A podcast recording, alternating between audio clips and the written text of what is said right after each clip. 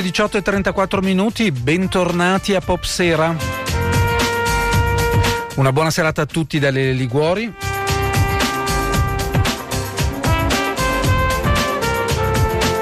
Staremo insieme fino alle 20.30 di questa serata, in mezzo poi lo spazio con i giornali radio alle 19.30, il giornale radio di Popolare Network e poi la pagina dell'informazione locale alle 18.45.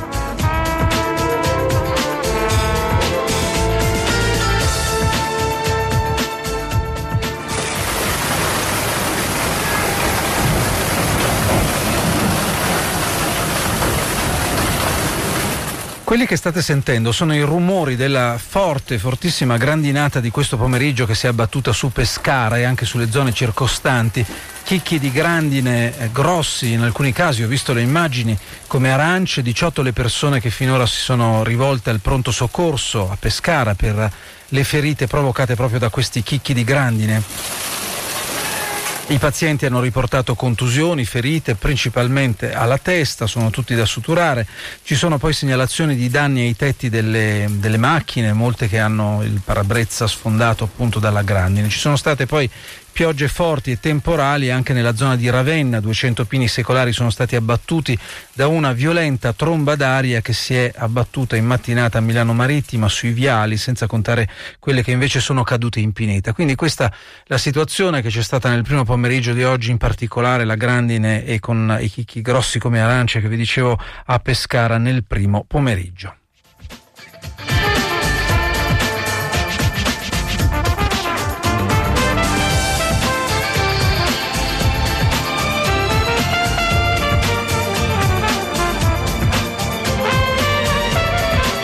Allora andiamo a Bruxelles dove vi presento subito il mio primo ospite che è Pier Virgilio D'Astoli. Buonasera e benvenuto Pier Virgilio. Buonasera, buonasera. Presidente del Consiglio italiano del Movimento Europeo, analista e commentatore sull'Europa. Gli ascoltatori di Radio Popolare la conoscono molto bene. Allora, oggi possiamo dire che manca grosso modo una settimana al voto del Parlamento Europeo sulla candidatura di Ursula von der Leyen che è la presidente, la candidata presidente alla Commissione Europea. Oggi c'è stato un incontro all'Europarlamento tra eh, la von der Leyen eh, che ha detto fatto una serie di affermazioni, giusto ne riassumo alcune. La prima, difendo fortemente la libertà di movimento, i confini fisici non sono, dice von der Leyen, compatibili con Schengen e poi ancora nell'Unione Europea dovremmo porre una maggiore enfasi sul cambiamento climatico e su come lo affrontiamo. Seconda questione. La terza che ha trattato eh, nella parte pubblica di questi incontri è quella in cui ha citato il salario minimo, dice il lavoro deve dare eh, a chi deve dare di che vivere, dice la candidata Presidente della Commissione europea, per questo combatterò per un salario minimo in ogni paese. Allora, il voto di, della prossima settimana su questa candidata Presidente da parte del Parlamento europeo, ovviamente c'è incertezza. Eh, Pier Virgilio D'Astoli, secondo te la maggioranza che sostiene questa candidatura, cioè quella fatta da popolari, da liberali e da socialisti, reggerà da qui alla prossima settimana? Beh, oggi è stata una giornata particolarmente interessante al Parlamento europeo perché al di là degli incontri che la von der Leyen ha avuto con i gruppi eh, ci sono state le elezioni delle presidenze di commissione. E in tutte le elezioni ha funzionato oh, quello che con un'espressione che a mio avviso è sbagliata quando si dice cordone sanitario, ha funzionato un'alleanza politica tra popolari, socialisti, liberali e verdi, in alcuni casi liberali, verdi e socialisti sono alleati con la sinistra che per non eleggere, cosa che mi sembra che politicamente fa parte del gioco democratico, alle presidenze, alle vicepresidenze delle commissioni di parlamentari provenienti dai due gruppi cosiddetti sovranisti, mm. cioè dal gruppo Identità e Democrazia, quello dove siedono la Lega e il raggruppamento nazionale di Marine Le Pen, e quello eh, dei conservatori dove siedono anche i parlamentari del Partito della Giustizia eh, polacco. E que- questo ha fatto saltare tradizionali accordi diciamo così matematici e quindi nel Parlamento europeo oggi in qualche modo si è manifestata una volontà politica eh, per qualcuno sorprendente, per me no, perché insomma eh, questo è un Parlamento politico. Questo tipo di eh, situazione che si è verificata oggi, ho assistito in particolare alla riunione della Commissione Affari Costituzionali dove è stato eletto Antonio Tajani, è stata eletta una vicepresidente tedesca contro un candidato del partito del gruppo di identità e democrazia, eh, in qualche modo può essere un segnale anche di quello che potrebbe avvenire eh, poi nel voto della prossima settimana se la maggioranza eh, di cui si è mm. parlato potesse estendersi anche verso la destra o l'estrema destra. Quindi il voto non è scontato, in alcuni gruppi come quello socialista di stamattina o quello verde eh, in qualche modo l'incontro con von der Leyen non ha suscitato grandi entusiasmi, quindi si tratterà di vedere poi se in aula eh, i, mal- i malumori che derivano dal fatto che non è stato accettato il metodo delle Spitzenkandidaten, sì. tutta un'altra serie di ragioni, se poi questo si manifesterà nella maggioranza che serve, che sono 376 voti. Diciamo che quella compattezza che si è vista oggi è molto più probabile che si manifesti come si è manifestata quando si tratta di dare un voto antisovranista che non un voto impositivo nei confronti della candidata presidente, sì. soprattutto immagino da parte sì. degli esponenti dei parlamentari dei, del gruppo dei Verdi, ma anche alcune parti del Partito Socialista. Pier Virgilio D'Astoli, c'è un'altra questione, quindi potremmo dire che qui eh, i gruppi parlamentari della destra sovranista nazionalista oggi sono usciti sconfitti no, da quella eh, compattezza sì. della maggioranza alternativa a loro. Eh, però sì. nelle, nelle, ultime ore, qui veniamo a una situazione che sta a cavallo tra l'Italia e l'Unione Europea, tra Roma e Bruxelles, la, la, la, i nuovi ministri nominati oggi, tra l'altro che hanno già giurato, e cioè il ministro Fontana che passa dalla famiglia e va agli affari europei, e poi la ministra, la nuova ministra eh, della famiglia Locatelli, di cui parleremo poi eh, tra poco. Sull'aspetto, sulla scelta di Fontana come ministro degli affari europei, che quindi va a succedere alla poltrona che era occupata da Paolo Savona, che è andato a presiedere la Consob, si è ragionato molto no, in queste due ore, cioè che messaggio dà la Lega scegliendo Fontana, visto che il candidato alternativo a Fontana era l'economista leghista Alberto Bagnai, che è un uh, chiaro e uh, limpido anti-europeo ormai da tempo, sia dal punto di vista dei contributi scientifici che lui ha dato in economia sia dal, dal, del, per le prese di posizioni politiche sue. Allora, eh, la Lega dà questo segnale, sceglie Fontana per occupare la poltrona di ministro degli affari europei, mette da parte per il momento, eh, metto le virgolette, l'estremista anti-europeo Alberto Bagnai. Questo secondo te è un segnale eh, che da quell'area di destra sovranista eh, viene dato a, a Bruxelles, viene dato anche agli altri gruppi parlamentari di possibile apertura la prossima settimana quando si tratterà di votare la nuova Presidente della Commissione? Beh, intanto Fontana è stato l'uomo della Lega che, che, ha tenuto i rapporti più stretti con il fronte nazionale di Marine Le Pen e poi con il raggruppamento nazionale, quindi è stato l'uomo di contatto tra la Lega e il raggruppamento nazionale di Marine Le Pen, vedo politicamente questo qualcosa può significare. È stato deputato europeo a lungo e quindi ha in qualche modo sostenuto il Parlamento europeo in maniera molto chiara e netta le, la linea sovranista de, della Lega e lo ha del resto confermato anche nelle sue dichiarazioni. Bisogna però anche tener conto del fatto che in tutto questo ultimo anno il ruolo del Ministro degli Affari Europei è fortemente diminuito. Alle riunioni del Consiglio Europeo insieme al Primo Ministro, al Presidente del Consiglio non ci va il Ministro degli Affari Europei come era tradizionalmente una volta, ma ci va il Ministro degli Esteri. I negoziati sul bilancio li fa il Ministro degli Esteri o il Ministro dell'Economia e eh, quindi il ministro degli affari europei in qualche modo ha il ruolo di occuparsi dei rapporti eh, sulla dimensione legislativa, quindi su una parte più chiamiamola tecnica, anche, anche nella dimensione politica, della fase in qualche modo eh, ascendente e discendente della legislazione Il suo ruolo fortemente diminuito e quindi questo deve, deve essere tenuto in considerazione. Certo, eh, essendo stato a lungo a Bruxelles, è conosciuto nei corridoi del Parlamento europeo, ma anche nelle istituzioni europee e quindi è un uomo che viene mandato lì anche per, per mantenere il dialogo tra l'Italia e l'Europa. Quindi spero che effettivamente ci sia questa volontà di dialogo mm. e non ci sia una volontà di rottura che potrà essere legata eventualmente alla nomina di Bagnai. Chiedo una previsione, stima Pier Virgilio D'Astoli. Secondo te, nel caso in cui dovessero mancare voti della maggioranza popolari, socialisti, liberali che sostiene la candidata presidente della Commissione europea eh, von der Leyen, eh, al loro posto si potrebbero infilare dei voti che arrivano dai due partiti, dai due gruppi parlamentari eh, sovranisti cosiddetti? Beh, è possibile che ci siano dei voti da parte del gruppo ECR, cioè per puntellare quella maggioranza più che altro. Sì, eh, beh, anche perché siccome parliamoci chiaro, nella prossima commissione ci sarà certamente un commissario che sarà, sarà espresso dal governo polacco, ci sarà un commissario che sarà espresso dal governo italiano. Quindi abbiamo visto l'appello del Giuseppe Conte che ha detto ai parlamentari della Lega e ai parlamentari 5 Stelle eh, votate a favore perché in qualche modo questo rafforza la posizione dell'Italia. Quindi nel segreto dell'urna è possibile ci siano eh, voti che si accompagnino alla, alla, maggioranza.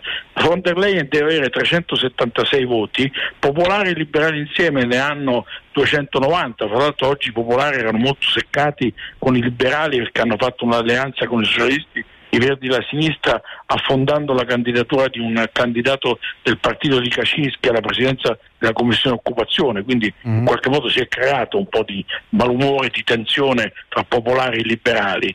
E poi i socialisti sono 150, si sa che almeno una quarantina non voteranno a favore di von der Leyen, forse tutti i deputati non saranno in aula se io dovessi fare una scommessa punterei su un, uh, su un, successo, nel senso che sarà comunque eletta con 300 forse non vorrei fare una scommessa che poi perdo 390 voti.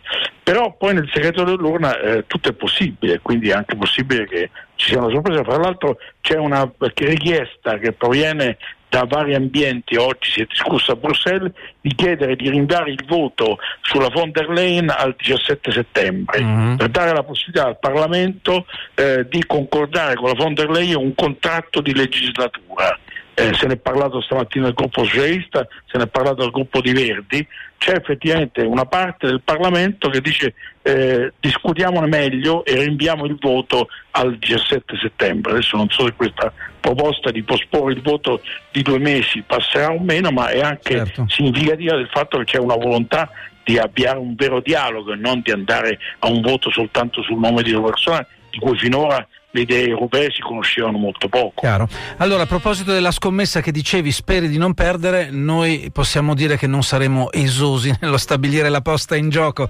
Grazie eh, Pier Virgilio D'Astoli da Bruxelles per averci aiutato anche stasera nel rimettere in ordine alcune delle questioni, a volte confuse, che si giocano in quel campo che è quello dell'Europarlamento. Grazie ancora e buona serata, a presto. Grazie. Buona serata. Pier Virgilio D'Astoli, Presidente del Consiglio italiano del Movimento Europeo.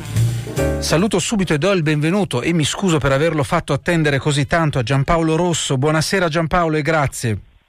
Buonasera a tutti e a tutte. Giornalista di Ecoinformazioni Como, perché con Giampaolo, la cosa che voglio, storico collaboratore da Como di, di, Radio Popolare, la cosa che voglio vedere con te è il secondo corno delle novità di governo italiano. Oggi abbiamo parlato di Fontana, il nuovo ministro degli affari europei, ma e tra l'altro ha appena giurato poco fa c'è anche la nuova ministra Alessandra Locatelli, nuova ministra della famiglia. Alessandra Locatelli è vice sindaca leghista di Como, assessora ai servizi sociali, oltre che parlamentare. Allora Giampaolo, la prima cosa che ti chiedo è un, un ritratto, se vuoi, generale eh, di, eh, della sindaca, della sindaca, ormai della ministra Locatelli. Chi è quella che è stata fino a un momento fa la vice sindaca di Como? Eh, il tuo lapsus eh, vice sindaca, eh, detto invece sindaca, forse è la prima cosa che eh, è importante chiarire. Si tratta di una persona molto forte politicamente, molto estrema nelle sue posizioni e da sempre pienamente in sintonia con Matteo Salvini e non solo una sintonia che ha a che fare col merito delle posizioni del suo capitano, ma anche nella scelta di puntare sull'immagine mediatica più che sulla realtà dei provvedimenti attuati. Lei è appunto, come dicevi, eh, vice sindaca, assessora ai servizi sociali e non solo perché è assessore alle politiche abitative, alla solidarietà, ai piani di zona, al lavoro, all'impresa sociale, alle reti sociali e al decoro sociale forse questa parola decoro sociale, mm-hmm. si chiama anche provvedimenti di altri eh, governi, eh, rende molto bene il taglio del suo impegno, che è un taglio sul piano locale, eh, come dicevo, simile a quello di Salvini su quello nazionale. Quindi puntare tutto sulla questione dei migranti puntare su una... Eh, e questo Giampaolo, dire... scusami, come lo, lo, avete visto voi abitanti, cittadini di Como? Cioè in che cosa si è manifestato? Si è manifestato per esempio con la ordinanza contro i poveri, per lo più migranti, che, erano, che sono senza fissa dimora e che aveva fatto assurgere Como addirittura ai media internazionali quando, ricorderete, nel 2017 a Natale fu vietato persino a volontari di dare del latte caldo al mattino a chi dormiva in strada. L'abbiamo visto quando ha fatto di tutto perché venisse sgombrato una sorta di rifugio temporaneo nella zona del parcheggio Valmolini, ha fatto di tutto perché il comune non si prendesse carico del tema dei migranti in ogni modo. Mm. Eh, l'ultima Butad, forse è in qualche modo emblematica. Eh, pensate, il primo luglio a Como, come da molte altre parti in Italia, eh, ci sono state manifestazioni di solidarietà con Carola e la Sea-Watch. Lei non solo era contraria, e questo non, non stupiva nessuno, ma addirittura ha dichiarato che la rete Como senza frontiere è una rete molto grande che raggruppa dalle parrocchie alla sinistra, dall'arce al volontariato di ogni tipo e eh, colore e questa rete secondo lei è una rete senza vergogna perché appoggia l'illegalità e la tratta degli mm. immigrati eccetera eccetera. Senti... Tuttavia questa sua forza, prego dimmi. Eh, vai, concludi pure questa sua... Eh, dico, questa sua forza uh, funziona perché bisogna tener conto che come Salvini eh, questo atteggiamento ha permesso alla Locatelli di aumentare il potere proporzionale della Lega rispetto agli altri alleati di, di, governo, perché qui si tratta di elezioni del 2017, la Lega non era ancora eh, così forte elettoralmente, Il, la giunta Landricina era, è formata, eh, era formata per essere più esatti, da Lega Nord, una lista civica vicina al sindaco, Fratelli d'Italia e appunto eh, Forza Italia. Forza Italia ne è uscita, è rimasta è uscita dalla giunta, ha ritirato i suoi assessori perché appunto lo strapotere della Lega nella giunta comasca, grazie alla Locatelli, è davvero intollerabile persino per gli alleati di governo. Quindi una linea che ha pagato mm. loca- anche localmente, oltre che come sappiamo nazionalmente. Giampaolo Rosso, ancora una cosa, eh, Locatelli, vice sindaca di Como, Alessandra Locatelli diventa, è diventata, ha giurato poco fa, dicevo, ministra della famiglia. Eh, tu riusciresti a citare qualcosa nel pensiero pubblico di Locatelli che lei abbia detto su quel tema, il tema del suo di Castero, sulla questione che riguarda la famiglia, le famiglie, le nuove famiglie?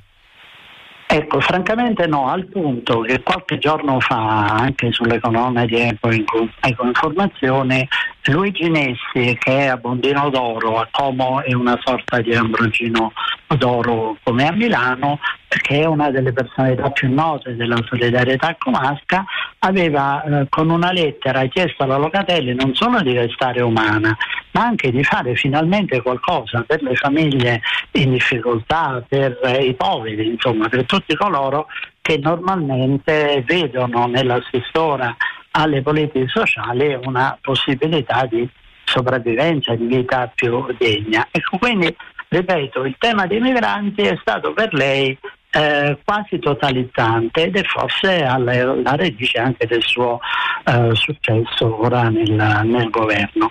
Eh, l'altro corno del, della sua attività è quello verso i disabili. Eh, la politica verso i portatori di disabilità anche qui è stata improntata a un'ideologia fortemente marcata a destra con l'idea non tanto di aiutare per esempio il tema della vita indipendente che come sapete in Lombardia è anche abbastanza importante grazie a un'associazione molto ampia che raccoglie molte delle persone con disabilità, ma è stato invece proporre, poi non è passato neppure questo, l'idea di un manager alla disabilità e più recentemente addirittura di affidare a un'impresa sociale l'intera gestione dei servizi sociali a Como. Tutte cose non realizzate e anche in questo a me sembra si possa vedere un'analogia tra, con la differenza tra i eh, proclami e quello che poi realmente accade che è tipicamente salviniana. E su queste tue parole eh, definitive direi, eh, Giampaolo Rosso, io ti saluto, ti ringrazio per essere stato con noi stasera. Grazie a voi. Buona, buona serata e a presto. Grazie. Giampaolo Rosso, giornalista di Ecoinformazioni Como, nostro storico collaboratore da Como che ci ha fatto un po' il ritratto di Alessandra Locatelli, la neo ministra della famiglia.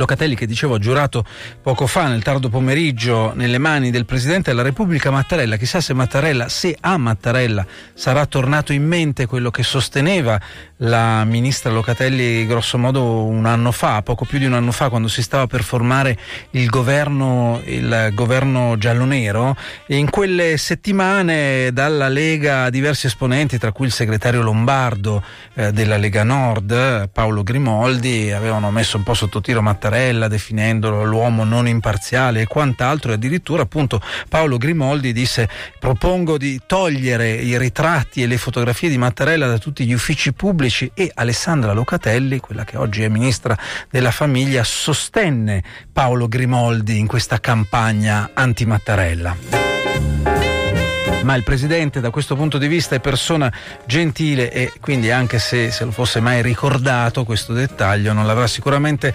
eh, fatto notare alla neoministra.